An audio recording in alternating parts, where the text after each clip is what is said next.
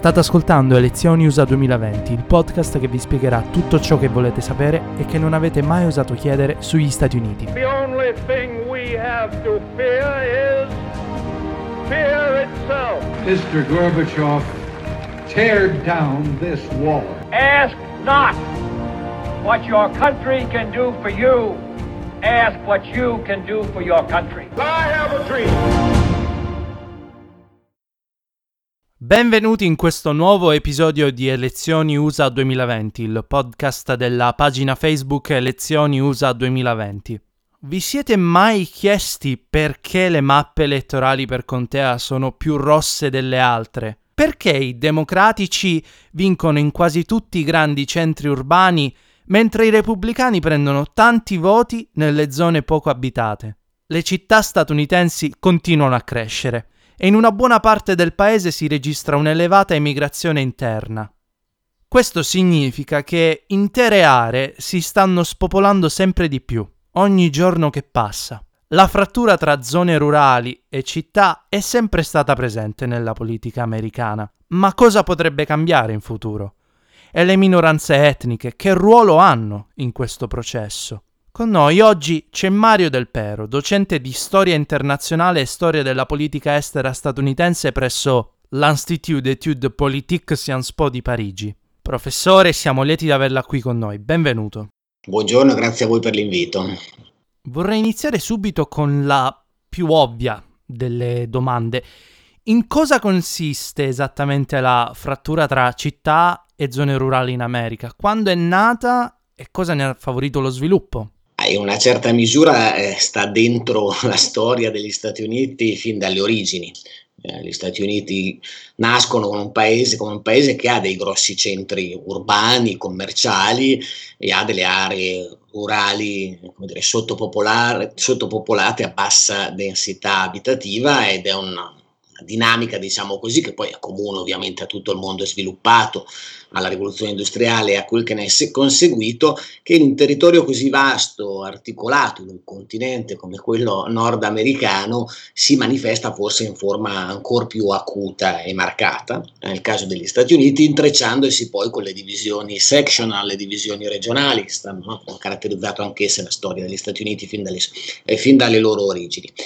Eh, il dato, se vogliamo, interessante ovviamente è il, come questa divisione, come questa partizione poi si riverbera sulle dinamiche elettorali e quindi eh, i suoi effetti politici, perché vi è un sistema elettorale che sappiamo eh, eh distribuisce, diciamo così, le, alcune cariche elettive in forma non proporzionale a partire da quella eh, presidenziale. E poi il secondo dato interessante, se vogliamo saltare rapidamente alla contemporaneità, è che eh, nell'ultimo mezzo secolo, se vogliamo, le divisioni sectional regionali si sono fatte meno accentuate, meno marcate rispetto alla vera frattura, che è una frattura, diciamo così, tra grandi aree metropolitane e aree rurali. In realtà poi gli studiosi questa bipartizione la spacchettano in molti modi, c'è una prima fascia suburbana, una seconda fascia suburbana, l'exurbia, usano vari parametri, il primo è il più banale, la densità, ma non è solo quello. Tutto ciò però ha dei riverberi elettorali forti perché le città statunitensi, nella, quasi, nella loro quasi totalità, partecipano in forma intensa a dinamiche di integrazione globale al cui centro si collocano gli Stati Uniti, perché questa è la storia dell'ultimo mezzo secolo, ne vengono trasfigurate per la quasi totalità, per la gran, maggior, gran parte, eh, beneficiano anche di un revival, di un rinascimento urbano che comincia negli anni 80-90 e prosegue poi nel ventennio successivo, mentre le aree rurali sono toccate profondamente da queste dinamiche di integrazione globale, perché voglio dire, poi i loro Walmart sono pieni di prodotti fatti in Cina, per, però non lo percepiscono e entrano in una dinamica, diciamo così, vie più antagonistica e competitiva. E questo è un processo che ha segnato la storia recente degli Stati Uniti in forma anche molto molto acuta e lo vediamo molto molto bene quando andiamo a misurare i suoi effetti, i suoi effetti elettorali, di cui possiamo poi, poi ovviamente discutere. Come si traduce questo cleavage in voti? Quale partito trae maggiore vantaggio da questa frattura tra città e zone rurali? Allora, per come funziona il sistema eh, elettorale statunitense, eh, per come defini, sono definite le rappresentanze politiche, a beneficiarne maggiormente sono i repubblicani. Eh, perché? Per uh, alcune ragioni. Eh, la prima è molto banale, è che, come sapete bene, eh, ogni Stato ha due eh, senatori, ha una doppia rappresentanza al Senato, a prescindere dalle sue dimensioni. Ecco allora che il piccolo Wyoming conta al Senato quanto la, la gigantesca California, i 600.000 abitanti del Wyoming, quanto, quanti sono oggi? 40 milioni di abitanti della California, più o meno. Eh, questi eh, eh, stati, diciamo così, a bassa densità abitativa sono per varie ragioni più conservatori, sono meno toccati da quelle trasformazioni a cui accennavo prima, da quelle dinamiche, a quella trasformazione delle, delle, città, che è una trasformazione globale che me, ha messo le città americane dentro una rete di interazioni globali, ha creato anche alleanze transnazionali, ad esempio le politiche sul clima ah, e contro le emissioni nocive, ha indotto me, molte città americane a mettersi in rete con città di tutto il mondo, a avviare progetti di scambio e collaborazione, no? in una circolazione transnazionale anche di expertise, di policies eh, a cui partecipano attivamente le città, le città americane. Ovviamente questo uh, elemento uh, elettorale si, trasla, si trasferisce anche al voto per le presidenziali. Il voto presidenziale ogni Stato eh, eh, eh, ha diritto diciamo così, a un numero di grandi elettori pari al numero di rappresentanti eletti alla Camera dei rappresentanti che sono distribuiti invece proporzionalmente e però di senatori e quindi sovrarappresentati in termini di grandi elettori sono gli stati più piccoli, eh, meno densi in termini eh, di, di, presenza di persone, densità, da densità abitativa eh, minore e tornando al caso di scuola, quello più semplice, il piccolo, un elettore del Wyoming, diciamo così, finisce per contare quattro volte di più di un elettore eh, della California, perché no? eh, i 50, cosa sono, 55 grandi elettori californiani pesano di meno in rapporto alla popolazione, molto di meno dei tre eh, grandi elettori del Wyoming. C'è un terzo elemento eh, che va considerato, eh, e che è che la distribuzione dell'elettorato democratico che tende a concentrarsi nelle grandi aree metropolitane, quindi in distretti elettorali molto omogenei per quanto riguarda eh, la Camera dei rappresentanti, eh, è, tende a essere eh, meno efficiente da un punto di vista elettorale perché eh, i democratici stravincono, che ne so, in Texas i democratici stravincono le grandi città, a questo punto le stravincono davvero, Houston, Austin, eh, San Antonio, Dallas, eh, fanno un po' più fatica a Fort Worth e il Paso, però stravincono le grandi città, però sono distretti omogenei che eleggono uno o due o tre eh, rappresentanti che vengono eletti a larghissima maggioranza, ma nel resto dei distretti elettorali del Texas eh, perdono e finiscono per non avere una maggioranza dello Stato, sia all'Assemblea legislativa dello Stato sia nella rappresentanza eh, al Congresso. Quindi, semplificando, il sistema elettorale americano tende a sottorappresentare le aree a alta densità abitativa, quindi le aree eh, eh, urbane metropolitane, avvantaggia per il momento i repubblicani. Tant'è che i repubblicani nelle ultime, eh, cosa sono, 6, 7 elezioni presidenziali, dal 92 in poi hanno vinto il, po- il voto popolare solo nel 2004, eh, pur eleggendo tre volte il presidente, solo con Bush eh, nel 2004 il voto popolare è stato vinto e, e, e, poi il 2004 era davvero un'elezione particolare, c'era ancora l'onda diciamo così dell'11 settembre, il fiasco iracheno non si era ancora manifestato, uh, quindi c'è un, un, dato strutturale, ecco, strutturale. Al contempo però l'altro elemento strutturale è che nel paese oggi i repubblicani so, non sono maggiore, sono minoranza sono minoranza, beneficiano di questo stato di cose ma sono elettoralmente minoranza. Se i democratici riescono su scala nazionale a mobilitare il loro elettorato, eh, sono una chiara eh, maggioranza, il problema è mobilitarlo questo elettorato perché è molto più composito, eterogeneo di quello, eh, di quello repubblicano. Sentiamo spesso parlare di suburbs e ghettos, soprattutto quando si parla di minoranze etniche. Ma come si collocano in questo contesto le minoranze che appunto vivono in queste realtà? Starei attento a usare il termine minoranze etniche, ethnics, eh, lo usiamo, lo usiamo impropriamente, ha una storia lunga dentro gli Stati Uniti, tanti diciamo così, realtà um, diciamo etnicamente lo mettiamo tra virgolette appunto per questa ambiguità dell'idea stessa del concetto stesso di etnia, tante realtà etniche diciamo così eh, che avevano dei, dei, loro insediamenti precisi eh, nelle città o in determinate parti del paese, ecco, si sono poi diluite, quando andiamo a vedere il caso classico, quello degli italiani, oramai le tante little Italies uh, uh, uh, in America insomma, non esistono quasi più, esistono più in forma folcloristica e turistica che in, forma reale, rimangono, diciamo così, presenze più o meno omogenee che possono essere, non so, gli armeni nel nord della California, piuttosto che i coreani in altre aree, piuttosto che i serbo-croati nell'area di Gary Chicago, però ecco, c'è meno una coesione, una mobilitazione quasi come, no, come political machine rispetto a quanto non ci fosse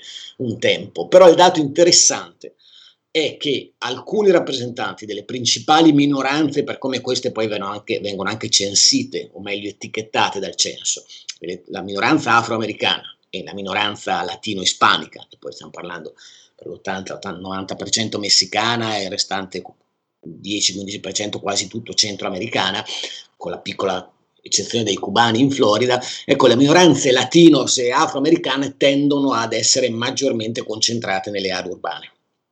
Perché? Per varie ragioni, la principale è che nelle aree urbane si concentra un'offerta di manodopera, diciamo così, a bassa qualifica, a bassa retribuzione, in settori dei servizi, dalla ristorazione alle pulizie, a, diciamo così, a bassa retribuzione, eh, che tendono ad attrarre eh, ehm, minoranze che ancora oggi, diciamo così, tendono ad avere un livello di istruzione e di qualifica professionale più basso per una lunga storia di discriminazione e tutto quel che ne consegue. Allora, cosa abbiamo in queste grandi realtà urbane? Eh, abbiamo un intreccio che vent'anni fa poi due politologi, Rui Teixeira e John Giudice, addirittura eh, in, videro in, in, tutto ciò la, la, nascita di una grande coalizione maggioritaria democratica su scala nazionale. Abbiamo nelle città la convergenza, diciamo così, di minoranze che lavorano in settori a cioè, bassa qualifica, bassa retribuzione, indispensabili, indispensabili e di professionals eh, ad alto tasso di istruzione, di formazione e anche, diciamo così, a, a, a, con alte retribuzioni per le, per le, professioni che svolgono principalmente nei settori qualificati, diciamo così, che ho, convergono tutti e due sulle città, due, questi due pezzi. Adesso banalizzo molto rozzamente così ci capiamo, c'è a New York il manager di Wall Street che scende a prendere il panino a Subway e il panino tende ad essere fatto da un immigrato recente honduregno, dico per dire. Ecco, questa unione di questi due pezzi darebbe, in realtà dà nelle città una base elettorale forte su cui il Partito Democratico può costruire una sua maggioranza nelle aree urbane metropolitane. E noi andiamo a vedere le aree urbane metropolitane Andiamo a vederlo nei voti nazionali, quello presidenziale è il giochino più facile e vediamo che questa maggioranza c'è. Uh, faccio un esempio, uno stato che io conosco bene perché ci ho vissuto, che è l'Indiana. Lei prende l'Indiana, Trump l'ha vinta di quasi 20 punti nel, nel, 2016 più o meno, se non ricordo male, e però lei prende i due grandi insediamenti urbani con una forte, fortissima presenza di afroamericani, che sono Gary città ex polo siderurgico, è una di quelle città che il rinascimento urbano non l'ha vissuto, ahimè, eh, prende Gary nel, nord, nel nord-ovest, prende Indianapolis, che invece è una città che si è molto trasformata, grazie anche al settore medico, farmaceutico, nel cuore eh, dello Stato, e lì Hillary Clinton stravince lei di 20 punti percentuali. Sono le uniche due contee saranno un centinaio le contee dell'Indiana, penso, uh, sono le uniche due contee assieme alle due contee dove ci sono dei grandi insediamenti universitari, Indiana University e Notre Dame. Eh, soprattutto Indiana University Bloomington, eh, cioè Morrow County. Ecco, allora lei prende il caso dell'Indiana, è tutta blu, eh, tutta rossa eh, repubblicana, tutta, con questi massicci insediamenti blu nelle due grandi aree metropolitane e nei due piccoli insediamenti delle cittadelle universitarie, perché poi i docenti universitari fanno, sono un mondo a sé, lo sappiamo.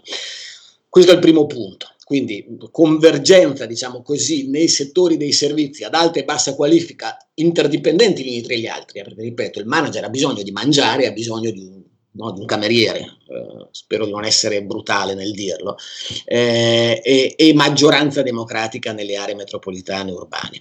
Poi c'è tutta la partita dei sobborghi, della suburbia, che di nuovo adesso i primi, i primi suburbs, i secondi suburbs, l'exurbia, è la zona pre-rurale, insomma chi, chi, chi, si occupa di queste cose fa un gioco di segmentazione, di stratificazione a, a più livelli.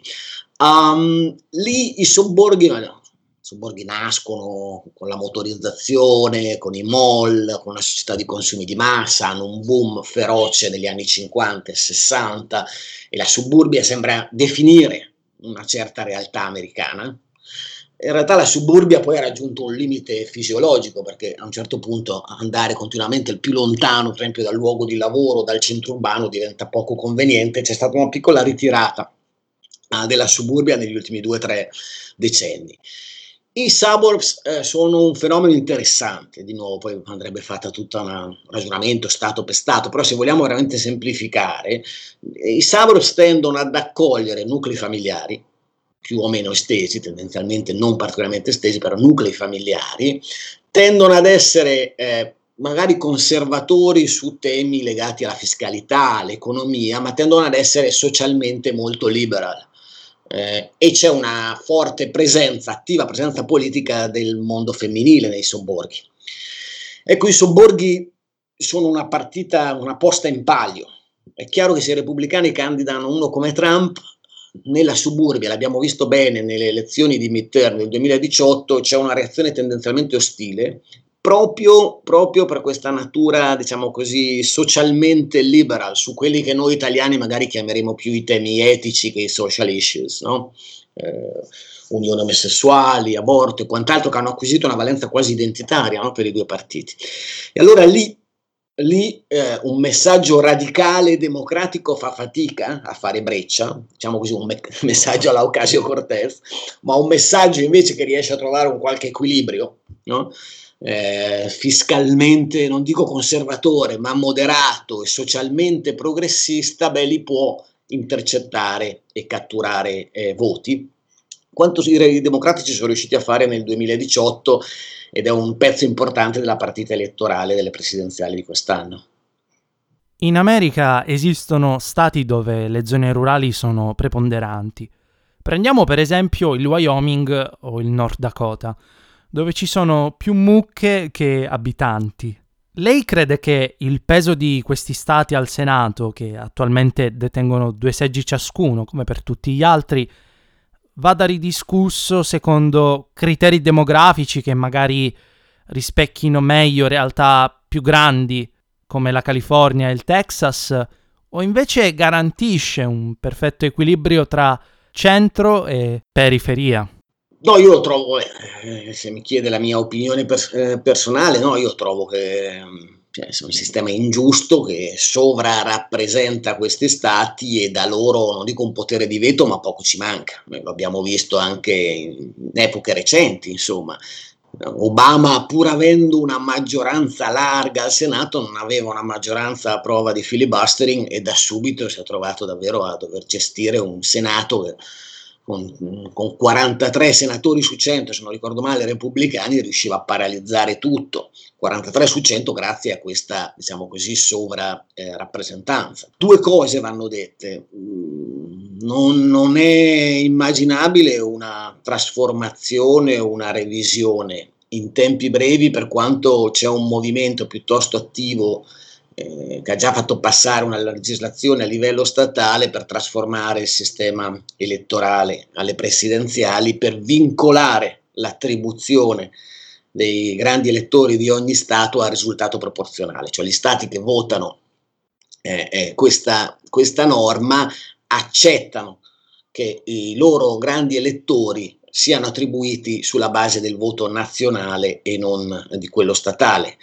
eh, ha già raccolto un certo significativo numero di adesioni statali, però insomma, si è lontani dall'obiettivo. Una revisione costituzionale che porti a modificare il sistema elettorale del Senato eh, non è immaginabile. Uh, a breve e a lungo, credo. Quel che però vediamo è un altro aspetto. Eh, senza volerlo esagerare, vediamo stati e anche municipalità che fanno le loro politiche, spesso in contrapposizione più o meno deliberata alle politiche attivate, attuate a, a livello federale.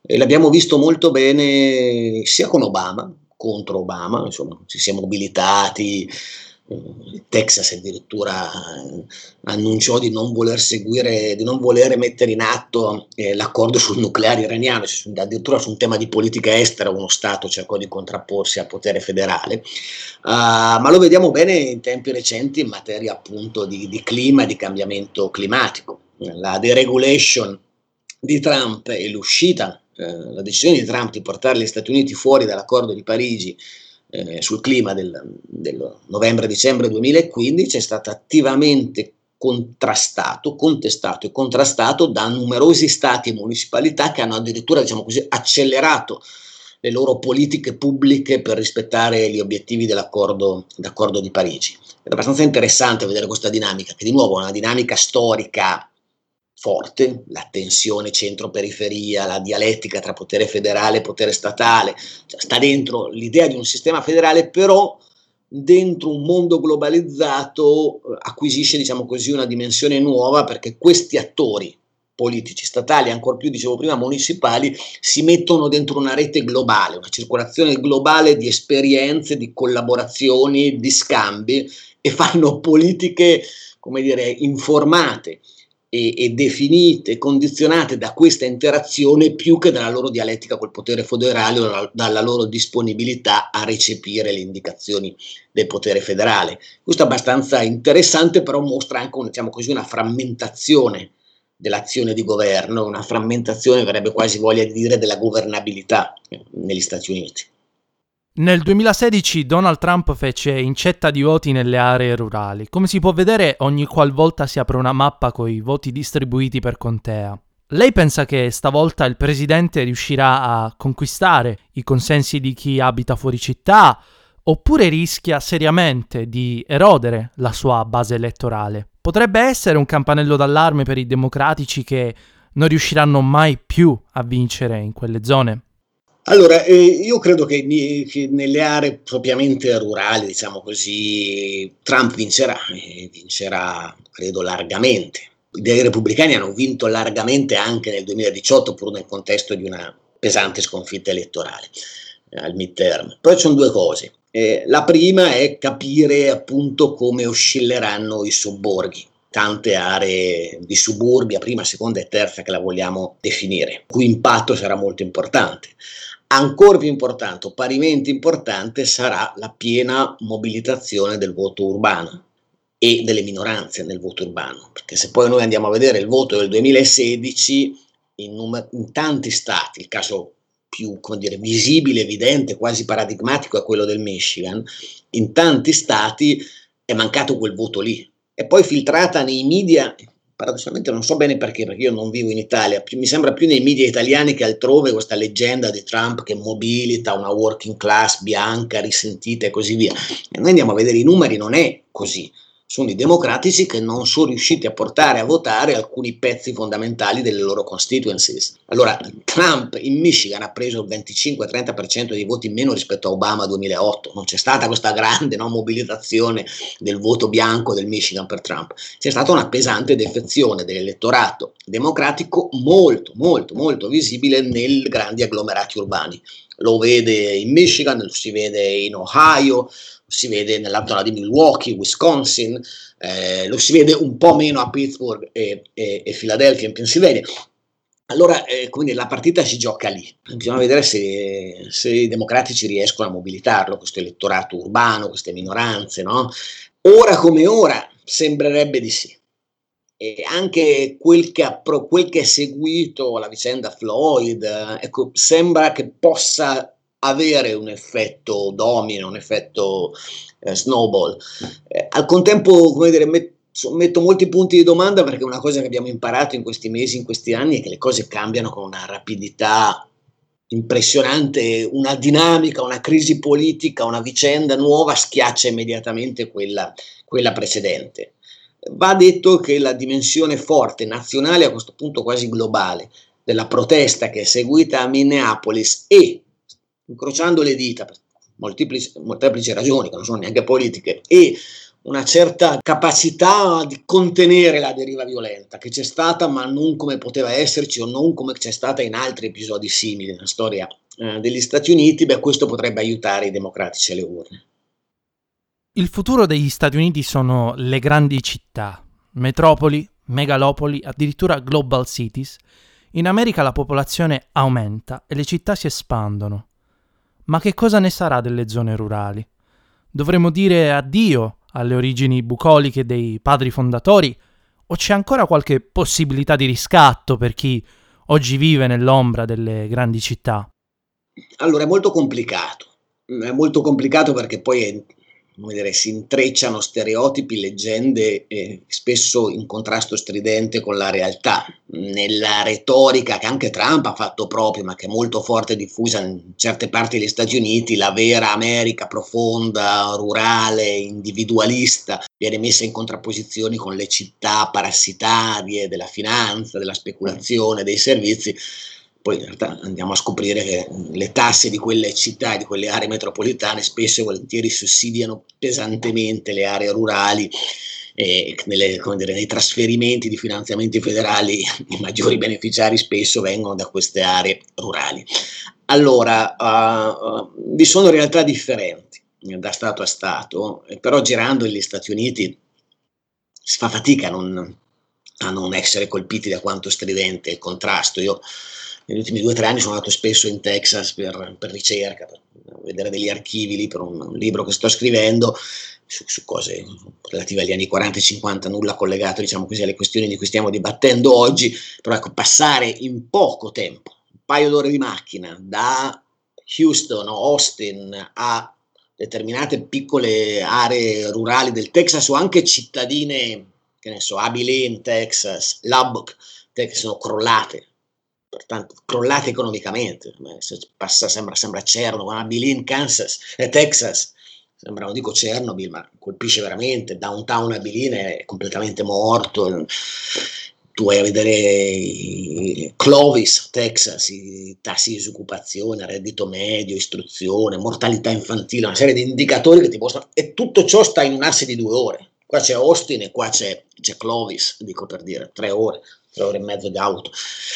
Allora si fa fatica a immaginare un possibile rinascimento per queste aree rurali, uh, laddove, laddove alcune esperienze ce lo mostrano piccole cittadine, capaci, come dire, di mettersi in rete con realtà analoghe, capaci di specializzarsi su settori, dire, avanzati dei servizi ad alto te- contenuto tecnologico, beh, queste cittadine possono provare eh, a rinascere e rinascendo queste piccole cittadine a fare rinascere in forma concentrica tutto quanto eh, vi sta attorno. Non con la, la, chimera della reindustrializzazione e protezionismo. Queste sono barzellette, i numeri se lo mostrano. Trump non ha in nessun modo reindustrializzato gli Stati Uniti, ma po- nessuno potrebbe reindustrializzare gli Stati Uniti. Con Trump, a dispetto di guerre commerciali e quant'altro, gli Stati Uniti hanno avuto i loro più ampi de- deficit commerciali delle partite correnti di sempre. Eh. 2019 sono un, un po' sceso, ma santo cielo, ha messo tariffe a destra e manca, ha fatto una guerra commerciale con la Cina e nonostante questo ha avuto un passivo della bilancia commerciale, mi sembra, più alto dell'ultimo di Obama. Ecco. Eh, sono i settori, diciamo così, i servizi nuovi quelli che, che possono far risollevare queste città. Noi guardiamo, citavo prima il caso di Indianapolis, pensate a Pittsburgh, una città che è rinata grazie diciamo così, a un'interazione pubblico-privato, impresa, università centrato su uh, farmaceutica, biotecnologie, eh, su quelli sono i settori del futuro. Una città come Pittsburgh ha sfruttato però la presenza di, di Carnegie Mellon, di, di Pitt, di University of Pittsburgh, è riuscita diciamo così a, a, a rinascere e ripeto, per chi, come è capitato a me, ha visto Pittsburgh a metà degli anni Ottanta, rivederla 30 anni dopo, mi sembra neanche la stessa città. Indianapolis uguale, personalmente non è che le trovo delle città molto belle, però sono davvero, davvero rinate. Quelle sono due grandi città, un percorso, processo simile può applicarsi anche a città più piccole, quello che, che Pete eh, Buttigieg ha provato, ha provato, a fare come sindaco di South Bend, eh, una cittadina dell'Indiana di 100-110 mila abitanti, però di nuovo prossima a un grande insediamento universitario eh, come Notre Dame. Detto ciò, gli insediamenti universitari sono a loro volta diffusi, no? negli Stati Uniti, eh, diffusi spesso anche appunto in aree rurali, eh, prendete eh, Urbana Champaign, Illinois, Columbia, Missouri e tante altre, eh, Missula, eh, Montana, University of Montana, quindi sono degli insediamenti universitari che possono interagire con il pubblico e attivare queste dinamiche virtuose che poi si riverberano anche sulle zone rurali, diciamo così, prossime a questo piccolo insediamento urbano che non è la grande metropoli, tutt'altro. Le, esperi- le esperienze positive ci sono a cui guardare, ce ne sono svariate. Una certa America rurale, insomma. io guardo per un aneddoto, ero in Kansas nel 2000, cos'era, dicembre 2016, sempre per una ricerca in archivio, il sabato mattina l'archivio era chiuso, ho fatto un giro in auto e sono passato per questo non luogo che era Tampa, come Florida, Tampa, Kansas, poi sono andato a controllare eh, tasso di mortalità da, da, oppiacei tra i più alti dello Stato, disoccupazione, ed era pieno di bandiere Make America Great Again in mezzo a queste trailer, questi roulotte senza ruote, quel mondo lì non può pensare di risollevarsi così, può anche mettersi il cappellino a maga e sventolare la bandiera di Trump, eh, può avere questo elemento consolatorio, diciamo così, de, de, del nazionalismo trampiano, ciò che non è, come dire, politicamente corretto dirlo, di certe forme di religios- religiosità molto intense, ma non è così che si rinasce e quelle parti di America non urbana che sono rinate lo mostrano bene. Bene, per oggi è tutto, ringraziamo il prof Del Pero per averci permesso di conoscere le aree più sconosciute e trascurate d'America che vi invitiamo a visitare il prima possibile per vivere un'esperienza quantomeno diversa rispetto a quello che ci si aspetta di solito dagli Stati Uniti d'America. Grazie professore. Grazie a voi, buon lavoro e complimenti.